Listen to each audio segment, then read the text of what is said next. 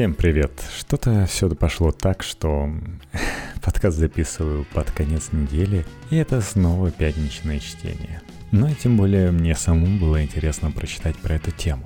Среди многочисленных стереотипов, навязываемых нам популярной культурой, есть и такой.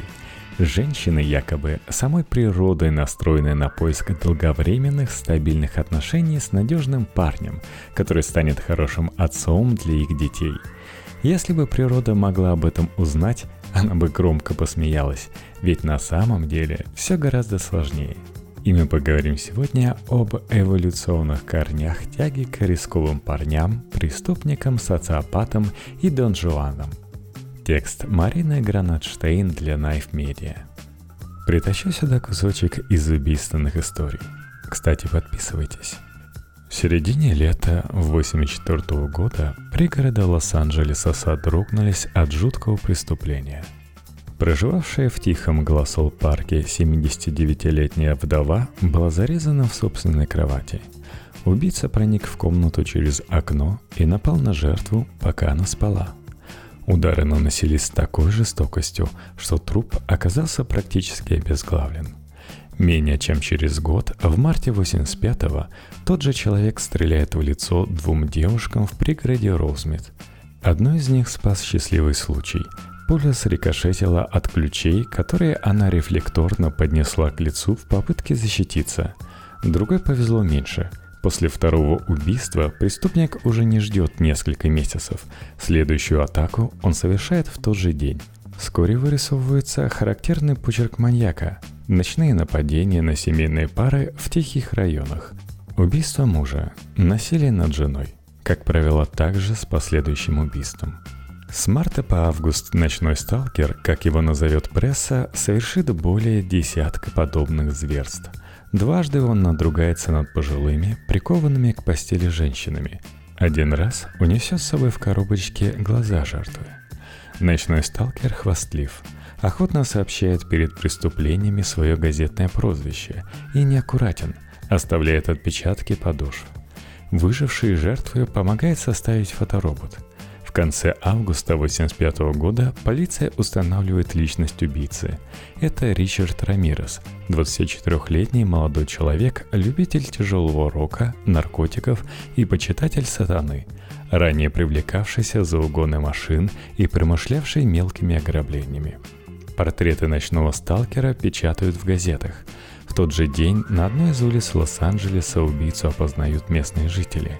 Они ловят его и избивают принадлежностями для барбекю, а затем сдают в полицию. Редкий случай, когда обезумевшая от ярости толпа совершила общественно полезный поступок. Рамиреса арестовывают, начинается суд. Процесс, естественно, широко освещается в прессе, и тут происходит нечто поистине удивительное. Наверное, вы догадались. Ночного сталкера внезапно начинает любить женщины. Он получает больше внимания, чем среднестатистический мужчина за целую жизнь, а может и за все три. В тюрьму устраиваются очереди из поклонниц, жаждущих свидания с ним. Они толпятся перед залом суда, хоть краем глаза увидеть демонического мужчину своих грез – Рамирезу шлет стихи, фотографии, кексы с надписью «Я люблю тебя». С ним хотят заниматься сексом, вылечить его внутреннего ребенка, обратить бедняжку к Христу и выйти за него замуж. Во время суда в убийцу влюбляется одна из присяжных. Она требует, чтобы Ричарда оправдали, ведь преступление совершал не он, а вселившийся в него дьявол. После суда Рамирес отправляется в тюрьму Сан-Квентин – дожидаться смертной казни. Поток любовной корреспонденции не иссякает. В какой-то момент Рамирезу присылают анкету наподобие школьной, которую он аккуратно по-школьному же заполняет. Идеальный мужчина или женщина – я. Главное мое достоинство – член. Отношение к сексу – супер. Люблю все. Отношение к наркотиками – супер. Их надо легализовать. Предпочтение в сексе все, кроме геев. Лесбиянок можно. Если бы я был животным, то тиранозавром. Спустя несколько лет в Сан-Квентине ночной сталкер женится на своей поклоннице, и хотя со временем их брак рухнет, одиноким он не останется. В конце жизни умер Рамирес своей смертью, 53-летний заключенный встречался с 23-летней девушкой. Ночной сталкер не единственный убийца, купавшийся в женской любви и обожании. Я получила твое письмо и перечитывала его раз за разом, целовала и прижимала к груди, плакала. Я просто не могу больше это переносить. Так сильно я люблю тебя. Мне так жаль твои кудряшки. Они такие милые. Мне так нравится твоя внешность. Ты красавец. У тебя такие руки, такие глаза. Я люблю тебя и никогда не забуду душевную щедрость, которой ты ответил на мое письмо. Я буду любить тебя вечно. Это цитата из писем, отправленных Теду Банди, более 30 убитых и изнасилованных женщин. Точное число жертв неизвестно до сих пор. Джеймсу Холмсу 12 человек, расстрелянных в кинотеатре Колорадо в 2012 году, и Иэну Брейди, пятеро убитых на английских болотах детей, адвокат Николаса Круза, застрелившего 17 человек в школе Маджори Стоунмас Дуглас в начале этого года, признается, что ни разу не видел, чтобы кому-то из его подзащитных столько писали. Послание от фанаток получал и Джеффри Дамер – 17 убитых мужчин и мальчиков, хотя женщины его никогда не интересовали ни как сексуальные объекты, ни как жертвы. Кстати, ему поклонницы слали и деньги, примерно 11 тысяч долларов за 1993 год. Так что у него не было проблем с покупкой сигарет, почтовых марок и книг. Очень мило – Рамирес, Банди и Дамер обладали внешностью, укладывающейся в стандарты красоты. Правда, в числе особых примет ночного сталкера жертвы упоминали гнилые зубы. Но дело здесь совсем в другом. Любовные письма сыпались и на сына Сэма, Дэвида Берковица, выглядевшего и бывшего несчастным и больным. И даже на усатого 73-летнего дедушку Фрицля – Толстые и тонкие, молодые и старые, блондины и брюнеты из самых разных слоев общества любые убийцы привлекают внимание поклонниц. Кажется, единственное обязательное условие – как минимум три жертвы. Многолетний инцест тоже считается, и широкая огласка в прессе.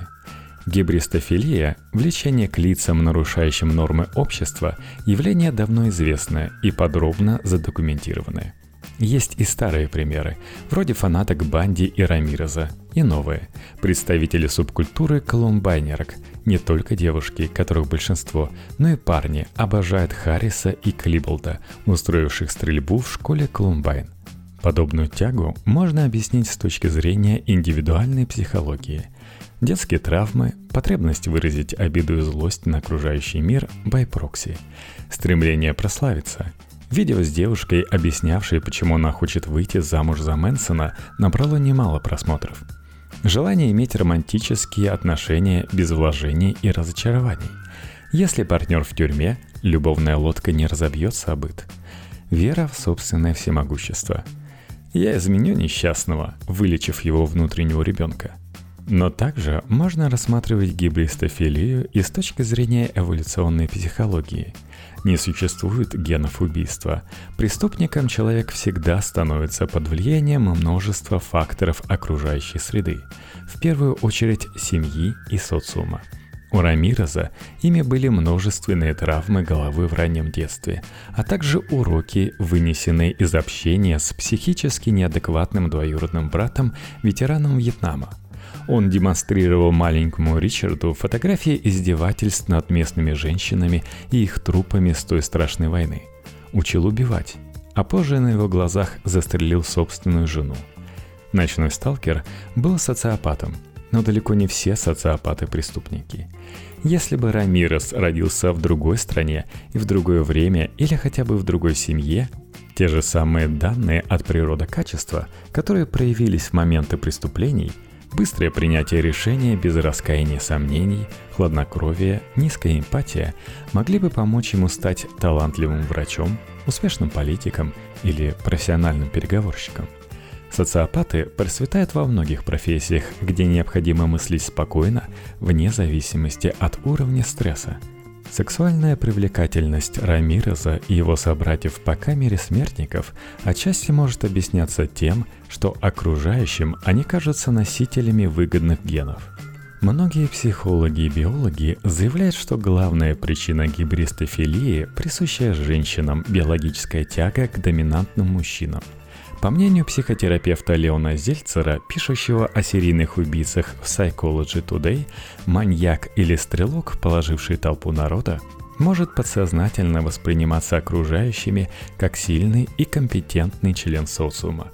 Действительно, не каждому удастся за несколько часов отправить на тот свет 15 человек или выстроить бункер и десятилетиями прятать в нем собственную дочь. Убийство, совершенное Рамирезом, это своего рода извращенная, изуверская реклама его генетических качеств. Похожей точки зрения придерживаются скандально известные нейробиологи Огеогаз и Саи Гадам. В 2010 году они выпустили книгу «Миллиард порочных мыслей». При помощи вычислительной техники ученые обработали около миллиарда сексуальных запросов в сети и тысячу любовных романов – аналог порно у женщин в трактовке авторов.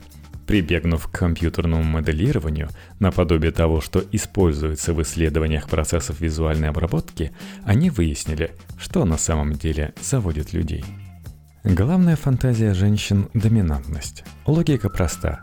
Если идешь под ручку с бруталом, на тебя не нападут хулиганы. Бьет Значит, смог бы, если что, убиться беззубого тигра у входа в пещеру, сразиться с краснокожими у ворот форта и так далее и тому подобное. В книге Огаса и Гадама определенно больше популярности, чем научности. Их справедливо критикуют за чересчур смелые обобщения. Любовные романы читает очень небольшой процент женщин, так что странно экстраполировать результаты, полученные в ходе анализа их предпочтений на все культуры земного шара – сомнительные концепции, вроде особого женского типа возбуждения, почему-то встречающегося и у некоторых мужчин. Так зачем вообще называть его женским? Почти тотальное игнорирование лесбиянок. То, что они подтверждают гендерные стереотипы, объясняя их якобы неоспоримыми биологическими истинами. Кроме того, далеко не все исследователи принимают тезис «доминантность равно сексуальность» как аксиому – Джеффри Снайдер, Ли Патрик и Кларк Барретт в своей недавней работе «Дилемма доминантности» пришли к прямо противоположным выводам.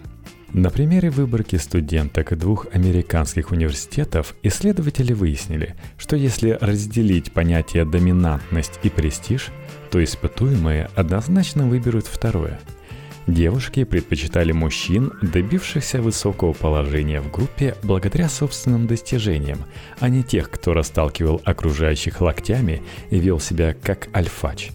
Единственной сферой, где доминантность и привлекательность синонимичны, оказался спорт. Утверждение всех женщин тянет к бруталам притянуто за уши – но кое в чем Агас и Гадам совершенно правы. Доминантность – одна из самых продаваемых и популярных фантазий в жанровой литературе. Чтобы в этом убедиться, достаточно зайти на любой тематический сайт. Посмотрите на все эти фанфики, где героиня влюбляется во властного брутала. Они одни из самых популярных и обсуждаемых. Главные персонажи в них занимаются насилием и буквально ходят по трупам. Твои руки запятнаны кровью – у тебя нет сердца, нет души. Ты живешь по законам другого мира. Мира, где чужая жизнь ничего не значит. С тобой я испытала боль, унижение, познала все грани жестокости. Так почему же я не желаю тебя смерти? Почему я стремлюсь к тебе, зная, что ты причинишь мне еще большую боль? Приведенная аннотация к одной из романтических книг могла бы быть письмом к Рамирезу или Банди – на форумах, посвященных такой литературе, есть целые треды о том, как этот сюжетный ход изнасилования героини бруталом поднимает рейтинг книги и повышает читательский интерес к ней. Вероятно, большинство женщин, фантазирующих о мужчинах-тиранозаврах, забывает о своих грезах, как только захлопывают очередной том. Однако некоторые из них, по-видимому, все же попадают в ловушку эволюционно обусловленной привлекательности плохих парней – в женских романах такой бэдгай, как правило, раскаивается, перевоспитывается, самозабвенно любит героиню и остается верен ей до гроба. В жизни же для этого перелома в большинстве случаев приходится ждать вечно, и зачастую для ожидающей все заканчивается трагически. По данным ВОЗ, 38% от общего числа убитых в мире женщин погибает именно от рук партнеров. Знаете эту старую песню «Чижа» «Она не вышла замуж»? В ней рассказывается о простой московской девушке. Она хотела каждый вечер возвращаться домой. Она жила на Сумской – влюбленная в рок-музыканта. У нее был парень, гитарист и певец. О нем говорили «это полный вперед». Он играл буги-вуги, пел блюзы и рок-н-ролл. Он курил анашу, пил вино, употреблял димедрол. Отношения у героев явно несимметричные. Она мечтает стать второй его тенью, а он даже не думает отказываться от случайного секса в турах. В итоге девушка беременеет, парень исчезает в тумане. Говорят, музыканты – самый циничный народ – Сюжет очень распространенный в песнях, кино, литературе и в обычной жизни. Но можно посмотреть на него и по-новому, через призму эволюционной теории. Кажется, что девушка с Сумской проиграла войне полов. Во-первых, музыкант не меняет памперсы, не покупает продукты и не платит алименты. Во-вторых, шансы героини на дальнейшее воспроизводство в патриархальном обществе могут быть сильно снижены – в западной культуре факт рождения внебрачных детей принято было скрывать еще несколько десятилетий назад. Тем не менее, возможно, все как раз наоборот. Девушка Сумской выиграла, только репродуктивную выгоду она получит не сразу, а спустя поколение, если у нее родится сын, похожий на привлекательного, но легкомысленного отца – Статистик, генетик и биолог-эволюционист Рональд Фишер в 1930 году сформулировал гипотезу сексуального сына. Особям женского пола выгодно выбирать партнеров, о связи с которыми родятся те самые сексуальные сыновья. Пользуясь успехом противоположного пола, они обеспечат свою матушку огромным количеством внуков, а значит ее гены в популяции широко распространятся – Возможность родить сексуальных сыновей настолько важна, что сводит на нет значимость прочих факторов – брачных подарков, совместной с благовременным охранной территории, вложений в потомство. Все, что требуется от самца, это те самые гены сексуальной привлекательности – если сын девушки Сумской весь пойдет в папу музыканта и унаследует не только внешний шарм и умение энергично трясти головой во время гитарных проигрышей, но еще и его склонность к промискуитету, то героиня имеет шансы стать многократной бабушкой лет через 20. Сомнительное удовольствие с социальной точки зрения, но колоссальный эволюционный успех, если иметь в виду продвижение своих генов – Конечно, Фишера интересовала вовсе не личная жизнь богемы. Гипотеза сексуальных сыновей должна была объяснить причуды полового отбора у животных, а именно появление в процессе эволюции неадаптивных, никак не влияющих на выживание, а иногда и мешающих признаков, таких как увеличенный тестикул у шимпанзе, большой хвост у самца павлина, длинные перья райских птиц. Фишер считал, что желание самок иметь сексуальных сыновей нарастает по принципу снежного кома. Стоит каким-то женским особям в популяции решить, что большой хвост – это бомба, то есть стоит в результате мутации возникнуть соответствующему предпочтению, как количество самцов, обладающих таким плюмажем, вполне логично начнет резко увеличиваться. Чем больше самок хотят совокупляться с пышнохвостными, тем многочисленнее потомство, которое они от них оставляют. Появившиеся на свет особи мужского пола с высокой вероятностью унаследуют этот признак, а самки – симпатии к его носителям. Вскоре мода на большехвостность охватит всю популяцию.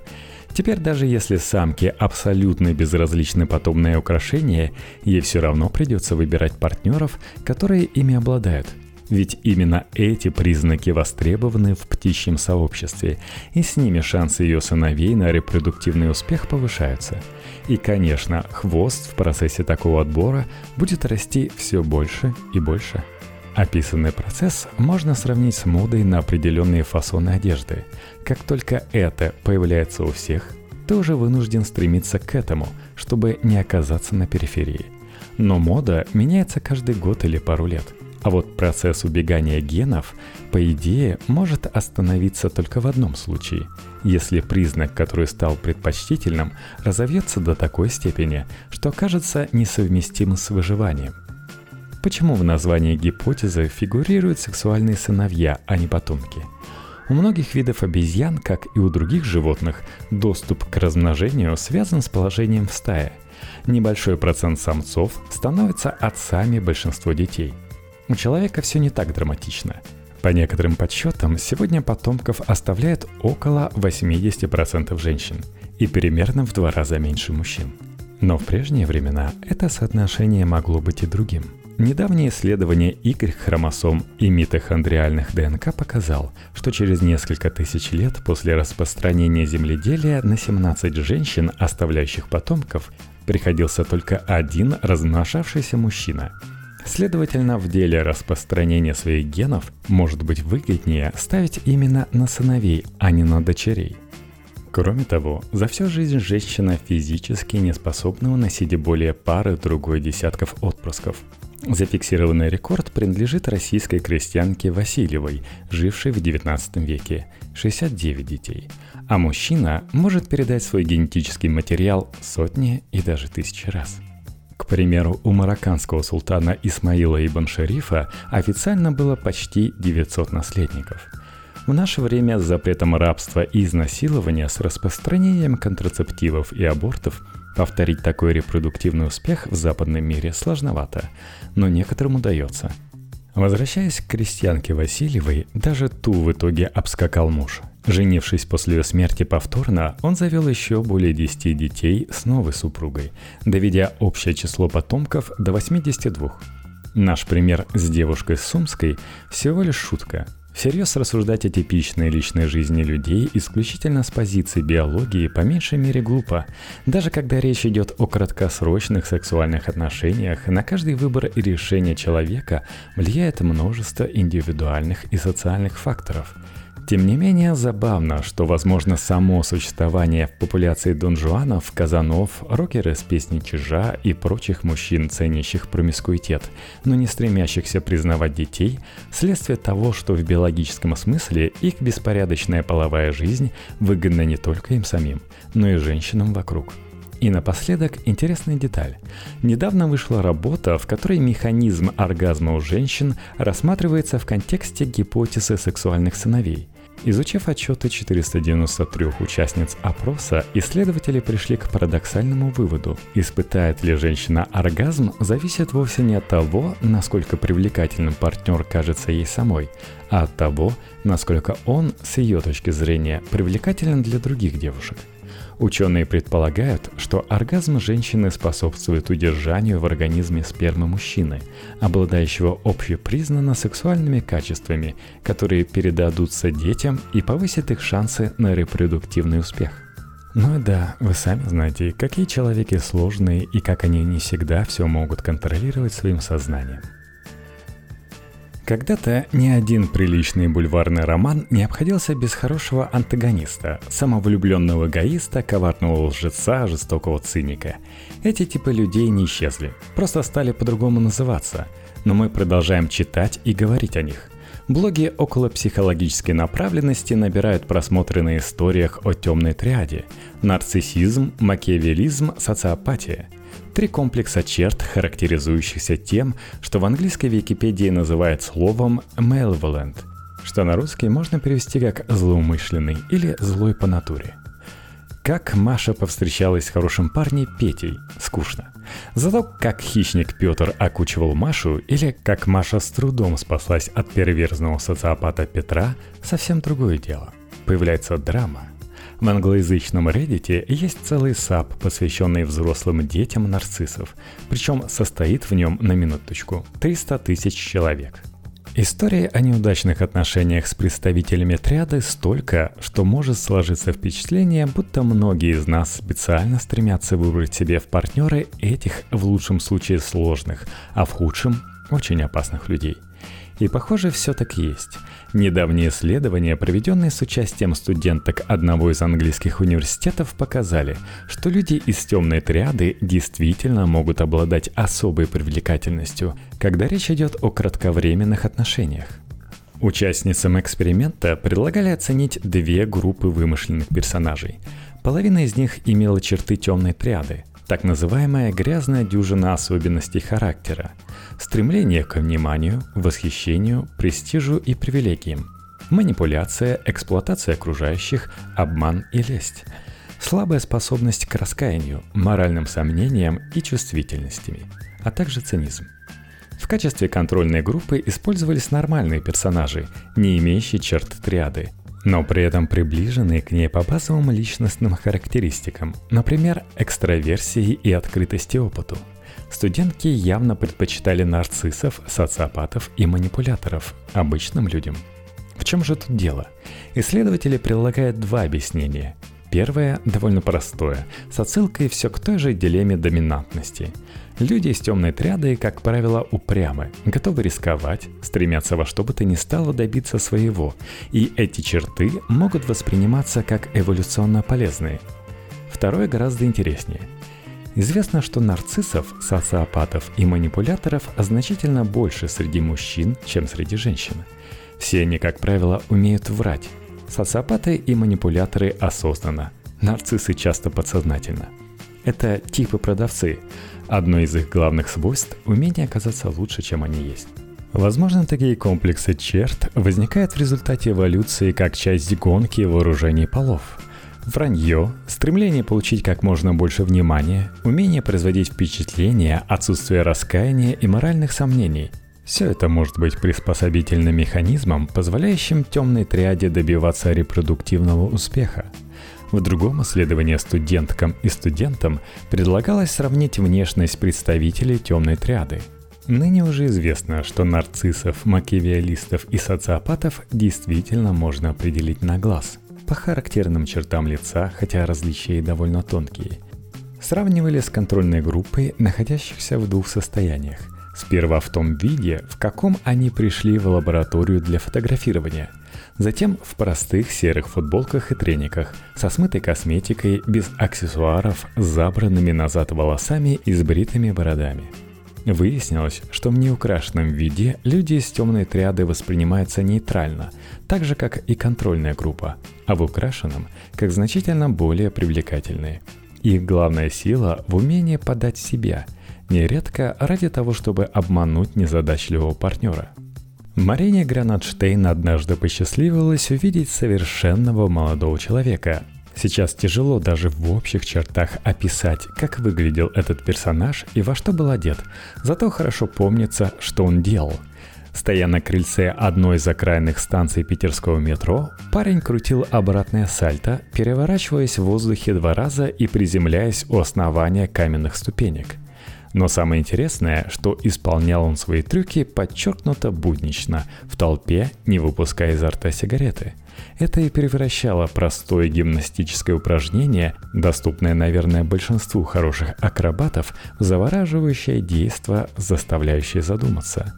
Раз этот парень может вот так ненавязчиво прыгать с палочками смерти в зубах, то на что он будет способен, бросив курить? Левитировать? Перемахнуть через дом? Казалось бы, при чем тут эволюционная психология? А вот при чем. В 1975 году биолог Амос Захави ввел в науку понятие принцип гандикапа. Он гласит, что в условиях, когда животные заинтересованы в том, чтобы обмануть друг друга, Например, когда самцу надо произвести впечатление на свою избранницу, иногда формируется система честных сигналов, то есть таких, подделать которые сложно или невозможно – для этого они должны быть очень дорогими, опасными или ресурсозатратными. Слабое животное не сможет их посылать просто потому, что у него не хватит сил, или оно погибнет в процессе.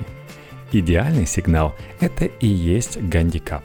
Что-то такое, что усложняет выживание, вроде дополнительного груза на лошади, который должен, по идее, сделать ее слабее – если такая утяжеленная кляча все-таки придет на гонках первой, значит она и впрямь чемпион. Гандикапы бывают морфологические и поведенческие. Пример первых – павлиний хвост. Объективно он ужасно неудобен и понижает шансы спастись от хищника.